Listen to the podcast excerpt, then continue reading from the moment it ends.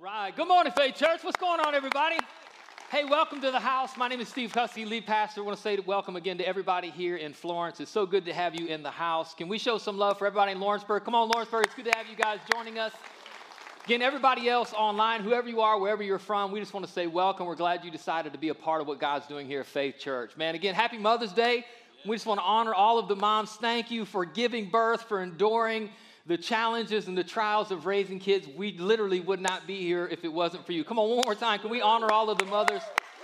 Come on, Lawrenceburg moms.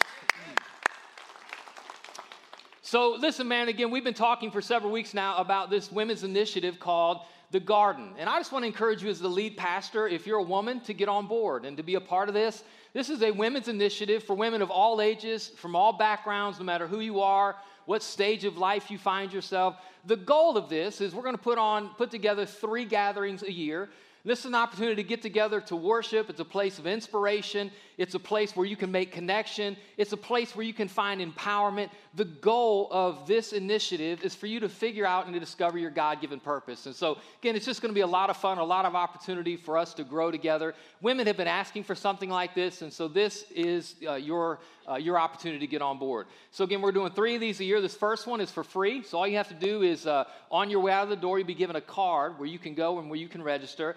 Everyone after this will cost money because it costs us a lot of money to put it on. But we want to have just like an entrance ramp for you to come, find out what it's about, and really get connected, have a good time, and, and make sure you're connected in the future. So, again, it's coming up June 11th. Make sure you're a part of that. Well, listen, we are uh, on the back end of a series we started several weeks ago entitled Mind Mods. Everybody say Mind Mods. Mind Mods, again, this idea of mind modifications that in our spiritual journey, in our life as we move just as human beings and people, oftentimes the way we get to the next place in our journey is changing the way we think. And so we've been looking at some popular cultural catchphrases that deal with the mind and really leaning into God's word and finding out what He has to say. And through this series, we've been talking about things like changing your mind, blowing your mind, um, all kinds of really cool, interesting phrases. And today, as we lean into this conversation, I thought this would be appropriate, obviously, for all of us, but especially for moms. I want to talk about uh, peace of mind. Everybody say peace of mind. Now, just so we're clear, I'm not talking about P I E C E of mind. Like some of you, like, oh, go ahead, Pastor, about to tell us how we can give somebody a piece of our mind. I learned this in church. We're not talking about P I E C E. We're talking about P E A C E. Peace. Everybody say peace. Come on, everybody say peace. Peace. Is peace possible? You talk about having a peace of mind, is, is really having peace, is it really possible? Oftentimes, I think if we're all honest in life, peace often feels like it's connected to a place. And if we can get to that place, we can have peace. When I say place, I mean like what place is your finances in? If our finances in a good place, we have peace. If your career's in a good place, you have peace. If your family's in a good place, if your kids are in a good place, like, so again, we attach our peace to a place. If we can just get there, we have peace. And if we're not there yet, we don't have peace. And what we're going to find out is that is peace is a promise. Everybody say a promise. It's not just a promise that God has for every single one of us in this room, every one of you in Lawrenceburg. It's a possession that He wants all of you to have. Peace of mind. And so I want us to lean into just a couple scriptures to prime the pump today. Check this out Philippians 4 7. I want all of us to read this. Come on. I, I would encourage all of you, if you're not regularly reading God's word, to get in a great habit. It builds your faith, it gets you closer to Jesus, and helps you find out what God has for your life. And so, if nothing else, it's an opportunity for us on Sunday morning to read God's word together. So, Lawrenceburg, Florence, and watching online, join me. Come on, let's read these three out loud together. Philippians 4 7. And the peace of God, which surpasses all understanding, will guard your hearts and your minds in Christ Jesus. John 14, 27, here's what Jesus said. He said, Come on, read it. I am leaving you with a gift, peace of mind and heart. And the peace I give is a gift the world cannot give, so don't be troubled or afraid. And again, Jesus says, John 16, 33, I've told you all this so that you may have, come on, let's everybody say, I've told you this so you can all have peace in me. So, as we have this dialogue today about the power of peace and discovering having a peace of mind, I want to read a story. It's found in the Gospels. In fact, this story that happens in the life of Jesus is recorded in three of the four Gospels. Now, a lot of times you'll see some of the stories find the particular writer's viewpoint take place in different gospels, but when you see it pop up in three or four or four or four, it's really important. In this story we're going to read today is the story where Jesus stills a storm. Now, if you've been in church for a while, you know right away what story we're going to look at. But the reason this is so profound is because, again, a lot of us experience storms in life. We experience these seasons and these situations we go through. And again, for us, man, peace is so far from us. Peace, the opposite of peace. A lot of us, we, what we experience is chaos. We don't experience peace, we experience worry. We don't experience peace, we experience anxiety. We don't experience peace, we experience fear. In this story that we're about to lean into, it highlights the range of emotions that so many of us feel. And in the midst of the storm, Jesus shows up and stills it to let us know that we find peace. Everybody say peace. We find peace in Jesus. And so check this out. This is a story, Mark chapter 4, beginning of verse 35. It says, As evening came, Jesus said to his disciples, Let's cross to the other side of the lake. And so they took Jesus in the boat and started out, leaving the crowds behind, although other boats followed.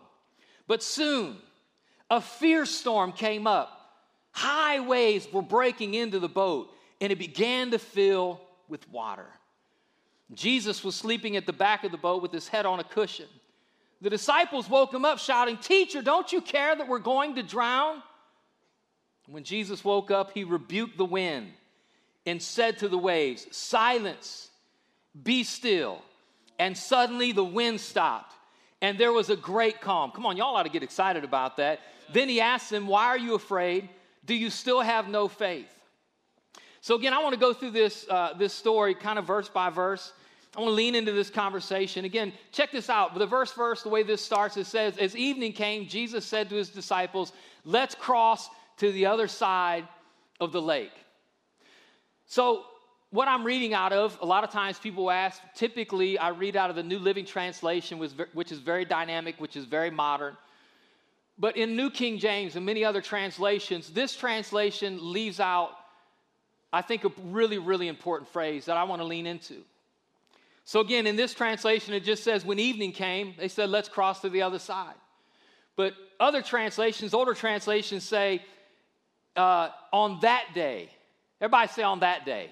On that day at evening. So evening's important because evening means it not only was a storm, but it was in the dark, which just makes things worse. Come on, when you're in the dark, it makes everything worse. If you hear a, if you hear a bump in the middle of the day, that's one thing. You hear a bump at night, that's another. So they're in this storm, they're on this boat, it's in evening, but again, this is so important. On that day, everybody say on that day, on that day. Why is that important? Well, if you'll read back before we get to the story, it tells us what was important about that day. Because Jesus has just been on a teaching marathon on the power of His Word, on what the Word of God really accomplishes in our life. That it's not just a book by a biographer that just kind of says what other people say. It's not just another text about a God. It is God's word. It is inspired. It is life changing. It is transformative. And if you'll get it into your heart and your mind, it will change who you are and it'll give you eternal life. And so, found in Mark chapter 4 is one of the parables that Jesus teaches that I don't have time to get into today, but it's known as the parable of the sower. And basically, what Jesus is teaching about specifically is the power of his word. And he compares his word to a farmer who goes out to sow seed. And he says this farmer goes out and sows seed. He casts seed on the ground, and some of the seed falls on hard ground, and some shallow ground, and some weedy ground, and some good ground. And basically, the seed is the word of God, and the ground is our heart. And he makes this comparison, and basically, he says this He says, when the seed goes on hard ground, it's people that just have hard hearts and you just don't want to receive it at all. Some people have shallow ground hearts where we just have immature faith and there's really no depth for God's word to get into. But this is interesting, this third one. He says, but some, he says, it gets on ground with weeds. He said, and the weeds get up and, and choke out the word. In the weeds are distractions. Everybody say distractions. It's distractions, which means you should be focused one way, but you're focused another way. And that chokes out the word of God. And so, what Jesus is trying to say is, I'm going to give you a word, and your job is to hold on to that word. Don't allow the enemy to rob you of that word. Don't allow this world to compromise you of that word. Don't allow things in this world to distract you from that word. If you'll keep focused on my promise, then listen, you will get to the other side. Come on, did you know you have another side? I know it doesn't feel like it. I know some of you feel like I'm never getting out of this season. I'm never making it to my purpose. I'm never getting out of this tough spot. I want you to know there's another side. You know how I know it? Because Jesus said, let's go to the other side. Everybody say the other side. And so the other side. So Jesus, after teaching, this is this. I hope you can get this. After Jesus teaching all day long on the power and the significance of His word, then He gives them a word. Let me ask you a question: Whose idea was it to get on the boat and go to the other side? Jesus. Jesus said to His disciples, "Let's go to the other side." So Jesus gave them a word. The word was, "We're going to the other side." It's the same way in Genesis 1 3 when God said, Let there be light, and there was. Oh, you all got to help me. God said, Let there be light, and there was. So if God says it, what happens? It happens. Jesus said, Let's go to the other side. And when you get to the end of the story, you know what happened? And they got to the other side. Everything that happened that we're about to read is just commentary. I'm not telling you that we all don't have our own commentary and our own struggles, but what you need to know is when Jesus said, Let's go to the other side, the way your story ends is you get to the other side. Everybody say the other side. He says this in verse 37. So they get on the boat and they get out on the water, but soon, a fierce storm came up. High waves were breaking into the boat and began to fill with water. Our storms don't change what Jesus said. See, again, storms, if we're not careful, they become a distraction, and all we see is the storm and we forget what He said. And we get caught up in the complexities and the anxieties of life, and we forget that God made a promise.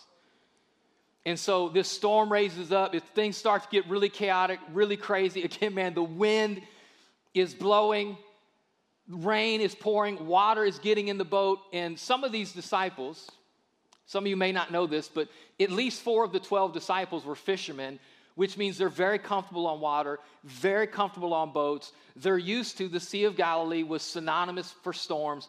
And so, like, they were used to having storms, but something, this storm was either so crazy, something was so unique that they absolutely panicked and were losing their mind. So you got to get this 12 disciples, like they got buckets, they got solo cups, they got whatever, and they're trying to get water out of the boat. They're screaming at each other, they're panicked, they're afraid they're about to die. And here's where the story to me is probably the most interesting. Check this out, verse 38. It says Jesus was doing what? He was sleeping at the back of the boat with his head on a cushion. And the disciples woke him up shouting, Teacher, don't you care that we're going to drown? See, I think this is our problem with the story. This is our issue with God, isn't it? I mean, come on, if we're really honest, like let's put your churchiness down and let's just be human beings. Let's be honest. Like, God, where are you at for real? Like, I go to church and the pastor says we're going to get to the other side. I don't feel like I'm going to get to the other side. God, your word says that you'll never leave me or forsake me, but it sure feels like I'm alone right now. Like, let's just be real. Have you ever felt abandoned? Have you ever felt like God was sleeping on the job? Have you ever felt like God was, he maybe was in somebody else's life, but he wasn't in your life? Come on, can anybody be honest in Lawrenceburg? Anybody here ever felt abandoned and felt alone? That's our problem with this story. We can all recognize that storms are real. We all experience them in all phases and stages of life. The issue is where is our Savior in the storm? Doesn't it feel that Jesus is very unconcerned? Well, let me ask you a question. Would you rather have Jesus as panicked as you are about your situation? Oh, come on, it's about to get real right here. Can you imagine? Let me flip the script. Can you imagine the disciples running and wake Jesus? Jesus, don't you know we're about to perish? Don't you know we're about to drown? And Jesus wakes up, What? Oh my gosh, what are we gonna do? Somebody get me a bucket quick. I can't go down. I just got a new robe. I just got my hair done. Can you imagine calling 911? 911, please, quick. I need you to send somebody. My house is on fire. Your house is on fire? Oh my gosh, what are we gonna do? Would you rather people show panic or people show that they're in control? See, we look at Jesus and it feels like it feels like he doesn't have any compassion. When I was a little kid, I don't know, I, I have I have phases where I can very distinctly remember my childhood. And then I got phases I can't remember anything, and I think those are times my dad knocked me out. See, y'all get you get time out. When we were kids, we got time knocked out. Y'all know what I'm talking about. But I remember as, as a kid, very distinctly, I can remember this. that anytime we would go as a family and we would go wherever, out for the day, I can remember getting in the car as a young boy. I had two older brothers. And I remember pulling out of our house, and we would always go right down our street, and we'd go to the end of our street and turn left. At, right up the road, six, five, four blocks, there was uh, a major intersection called Six Corners. And once you go to Six Corners, you'd have to decide, you'd have five different turns you could make. And I remember as a kid sitting in the back of the car trying to track, okay, you make a, a right turn out of the house and a left turn at the end of the street. I don't know if anybody else ever experienced. And then you get up to the six corners and you got to turn right. And I remember as a little kid trying to keep track in my mind of all of the turns. Do you know why? Because I felt like, are we going to be, for real, it felt so big to get away from home. Is, are we going to remember how to get home? I remember the anxiety of feeling like, will we remember it's left turn, right turn, and you go to about a mile and it's another right turn? Like, how are we going to find our way home? And I'll be honest, I never broke down crying. I never got any Prozac, but I remember feeling that anxiety, real talk, as a kid. I'm not making fun of Prozac. I maybe needed some, but but I remember that anxiety being so real. Now, let me just make this comparison to you. Can, my dad never looked like he was panicked about finding his way home. Dad, don't you care that we're lost? My dad was about as concerned as us being lost as Jesus was as concerned with they were going to drown. My perspective was dad was lost. The reality is, he was a mature man that knew the directions of the city. He knew exactly where he was. Your perspective of Jesus is that he suffers things the way you do. No, he is God in the flesh. He is the living God. He's 100% in control. If you're taking notes, Jesus isn't concerned because Jesus is in control. We're confusing his lack of compassion with his, with his ability to control. He wasn't concerned with the storm taking anybody out because he could control the storm. What panics you doesn't panic Jesus. What freaks you out? What works you up? What keeps you up at night? What stresses you out? You never get a bill, and Jesus like, oh my gosh, how are we going to pay that? Whoo, man, I told them I was their provider. What the heck was I thinking saying that? Whew, man, that's a big electric bill. Man, they must have turned the air conditioners on already. I'm just telling you, Jesus is not wringing his hands. He's not worried. He's not paying. Your God is big and large and 100% in control 100% of the time of every season and circumstance. Let's go to the other side. And they made it to the other side. Everybody shout the other side. The other side. See, it's the season of the storm that robs us of our peace. And you need to get your eyes off of the storm and onto your Savior. You need to focus on who's in control. Because really, at the end of the day, I think that's the truth. It's it's our response is dictated by our resource. If you go through a season, I, I don't know if anybody's experienced this before, you go to a restaurant. I remember we went, uh, you know, I almost always have my wallet. Just years ago, went in and forgot my wallet, had a little bit of cash. And I remember thinking, like, when the bill comes, just, I may not be able to tip this time. just let us have enough. Like I didn't realize I didn't have my wallet So like we ordered food and it was on its way and just let me have it. Because I was thinking, if I don't have enough resource for the problem, that's where panic sets in. See, some of you are experiencing situations, your kids are off the rail, your marriage is in trouble, your career's upside down, you're facing all kinds of struggles or habits or heartaches, and you're wondering, like, what am I going to do? Because I don't feel like I have the resource to meet the need. And if you're looking at you for the resource, you will never have enough. But if you'll fix your eyes on Jesus, you will always have enough because He is always enough. Come on, everybody shout the other side. So check this out. I love this about Jesus because I think this is this again is, is our issue with the story. It says this about Jesus that Jesus had his head on a cushion. Anybody travel with one of these? This is my picture of Jesus. Like they're getting on the boat. Anybody here travel with one of these? Wave at me. Flights, car, long car trips. Like this is Jesus. Jesus is getting on the boat like, let's go to the other side, fellas. Jesus, what are you going to do? Man, I had a long day. I'm about to take a nap. What you travel with speaks to what your expectation is. When I travel, especially if I travel internationally, I always travel with a little little uh, little bag, and in it one thing, and not to be crazy, but just telling you, every I take it everywhere I go. Have only needed it a couple times, but always thankful I had it. Is um, can you say diarrhea in church? That feels like a dirty word.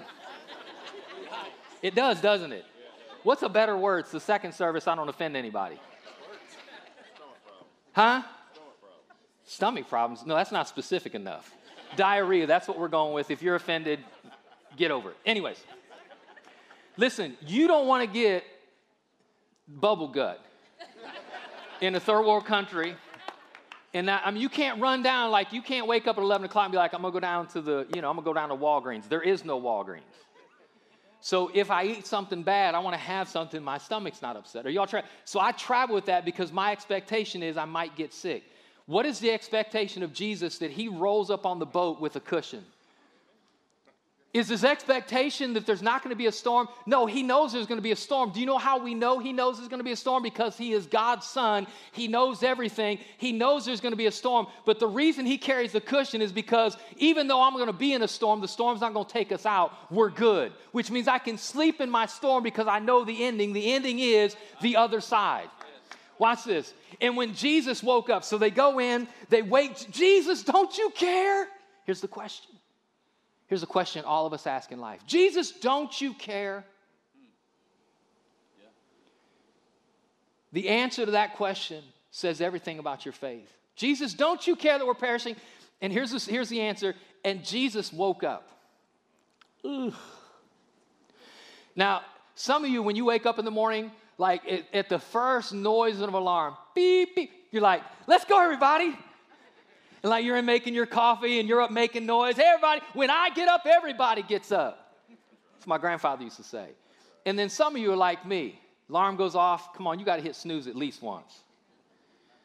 And then you get up and kind of move around. You go sit back on bed just for a minute. I mean, it just takes a while. Waking up is a process. So Jesus, in my mind, he, like he, because it, it, it, doesn't say Jesus got up, and Jesus woke up. Man, what's all the, what's going on? Jesus, don't you care? Look, there's water, like your feet are wet. There's water in the boat. Jesus gets up, rolls over to the Keurig. Come on, who used the last coffee pod? Ain't no creamer. Walks out on the deck of the boat, and Jesus sees the rain. He's not aloof to the rain. He's not aloof to the motion in the ocean. He's not aloof to everything he's going through. And his answer to the question, I don't want you to miss this because this is the most profound statement in the story. Don't you care that we are perishing? And when Jesus woke up, he rebuked the wind and said to the waves, Silence, be still. And suddenly the wind stopped and there was a great calm. Like in a second, instantaneously, that water became like glass.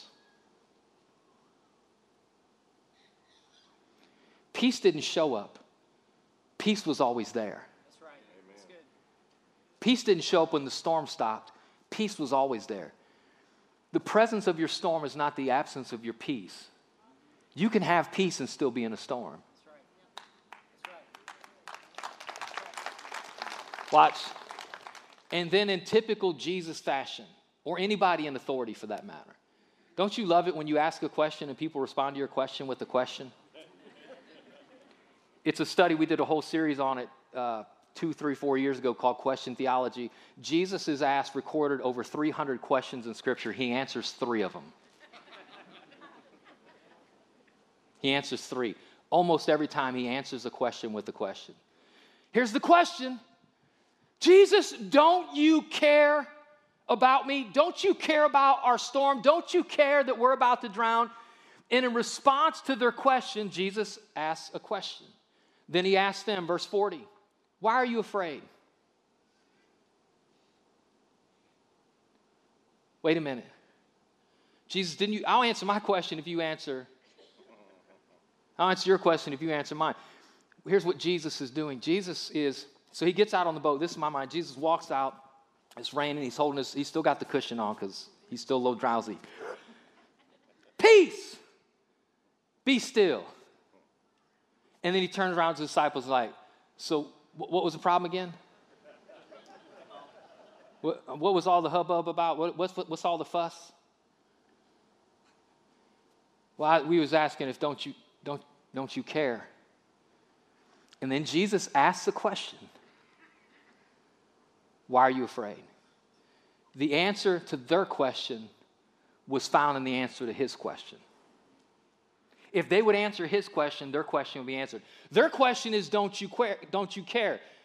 Jesus' question is, why are you so afraid? Well, why I'm so afraid is because I feel like you don't care. Well, do you think I really don't care? No, but maybe you do care. Because I feel like this storm is, is too big, maybe for you. Do you think the storm's too big for me?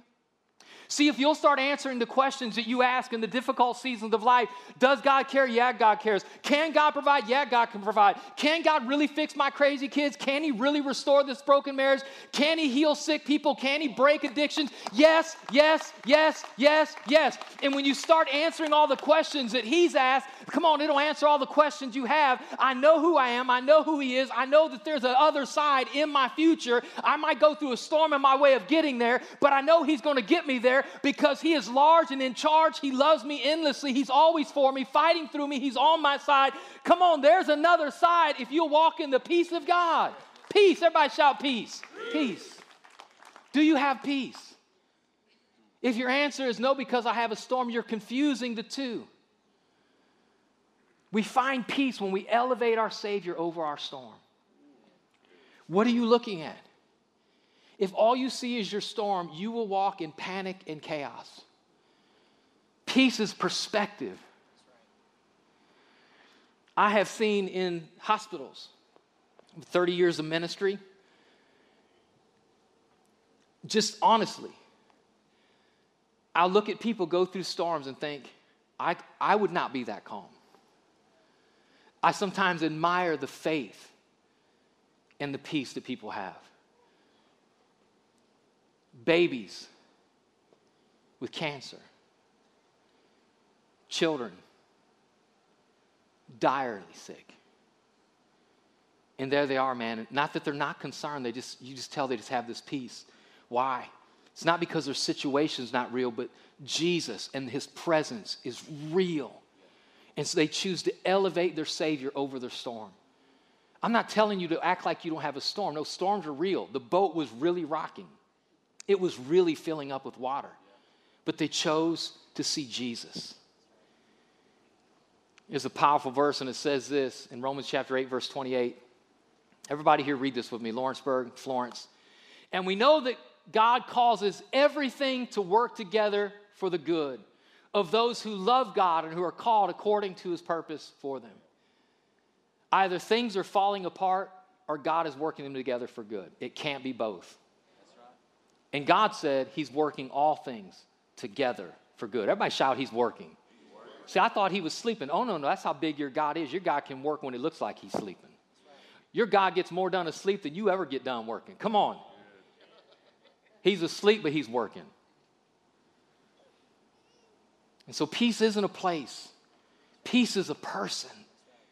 See, we think this, we think the reason they didn't have peace is because they were in a storm and they weren't yet on the shore. And we think peace is a place. If I can just get there, if I can just get my marriage in that place, if I can just get my kids in that place, if I can just get my addiction to that place, if I can just get my heartache to that place, if I can just find, I'm tired of doing life alone, if I can just find a significant other, if I can just get there, I'm gonna have peace.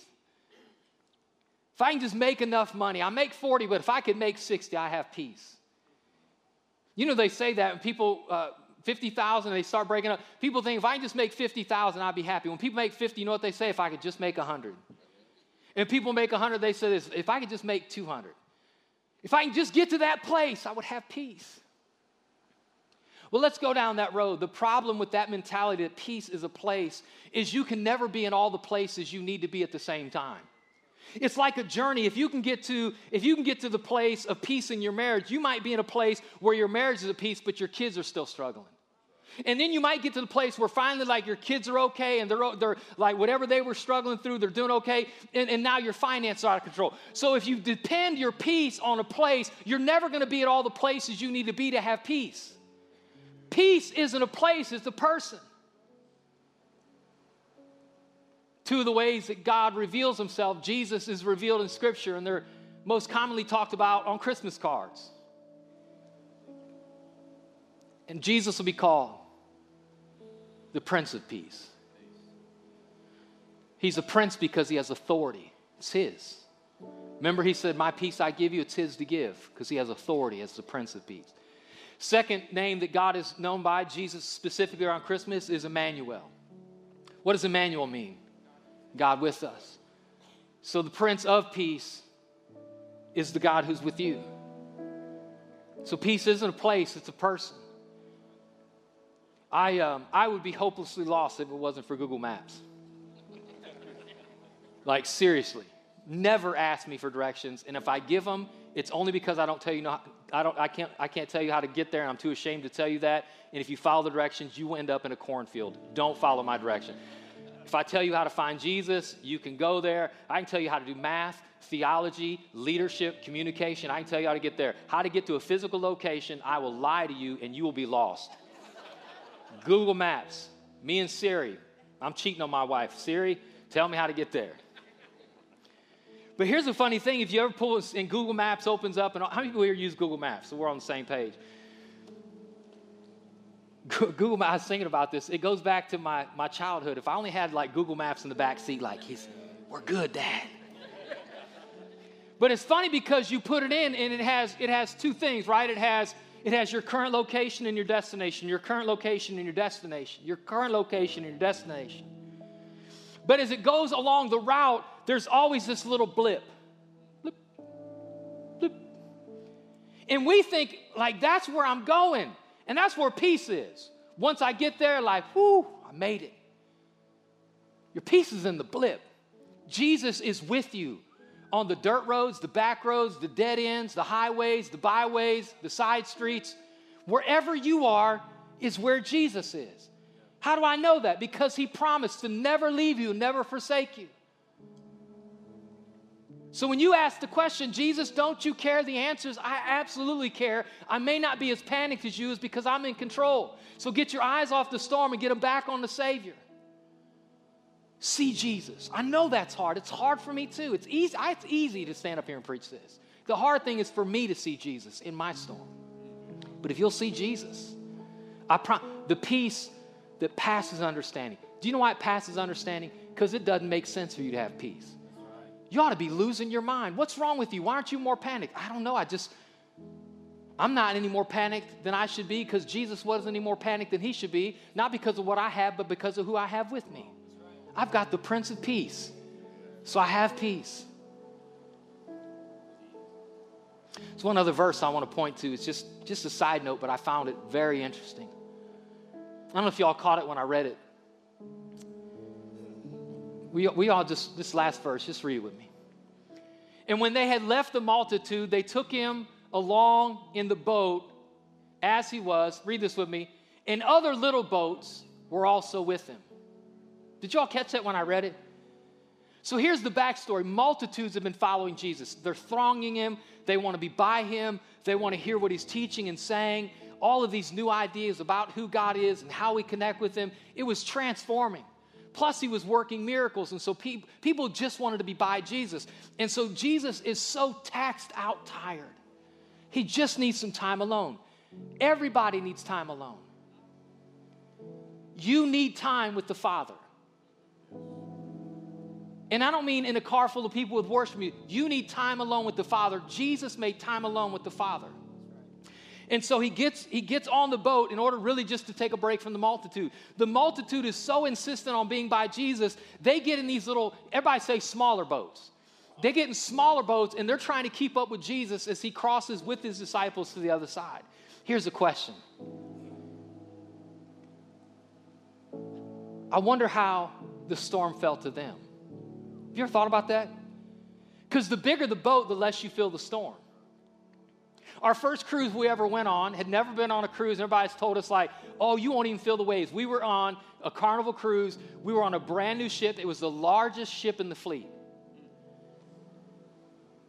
And it was, everybody said it who'd been, they said, we've never been in storms so bad. Like, we're walking down, like, we didn't drink a drop, believe me.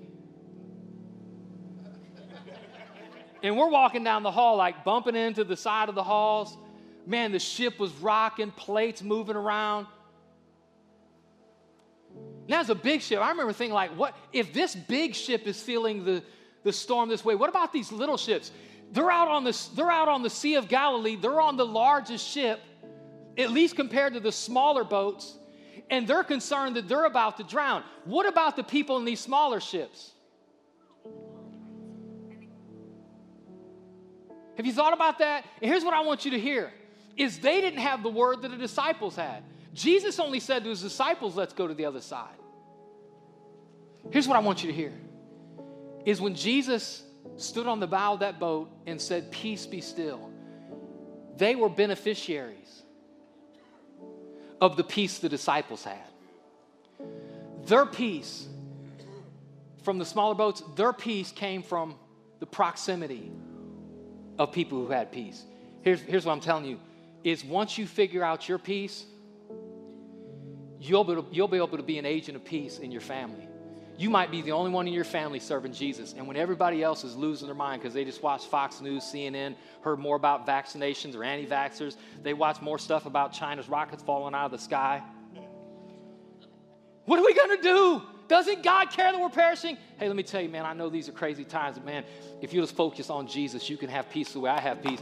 And all of a sudden, man, the same the same storm that all the other boats were, were rocking under. Moms, Come on, you're here. You might be the only one in your family serving Jesus. Don't tap out on serving Jesus because nobody else is doing it. You're the agent of peace in that place because you have what nobody else has. You're all going through storms, but you have Jesus in your storm. And I'm telling you, if you will live out the peace that God gives you, they'll start to be anxious to have that peace themselves. They'll start to desire to have that peace. And eventually they'll ask the question, How do you not lose your mind?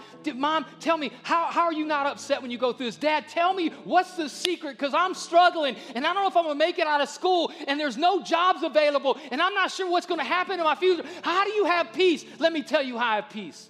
I have peace because I have a person. I'm not trying to get to a place, and his name is Jesus. And if you'll give Jesus a place on your boat, you'll have peace too when storms come. How many people in this room would be honest enough to say that they need some peace in this life? I read it right out of the gate. You already have it. If you don't sense it, it's because you're looking the wrong direction. I need it too. And so I just came to declare what Jesus came to declare peace over every one of you in this room, over every one of you in Lawrenceburg. Peace. Be still. Heavenly Father, I thank you for the example that we find in this story. I pray, God, help us, help us to know that you do care. Even in the season of struggles and storms, you do care. You do care. You care about what's happening in our hearts and our families and our careers and our challenges. You care. The reason you're not panicked like we are is because you're in control. And Father, I pray that today we would find peace in the confidence that you have, that you are in control. You did make a promise. And I declare over every home, every family, every individual, every student, every elderly person, every middle aged person, every white person, every black person, every Christ follower, and everyone here is not even sure about Jesus. I declare another side that Jesus will carry you to the other side. Because it's not about who you are, where you've been, and what you've done. It's about who He is and what He's promised. And I pray over you peace in Jesus' name. And everybody who agreed said, Amen. Come on, can we thank the Lord Jesus?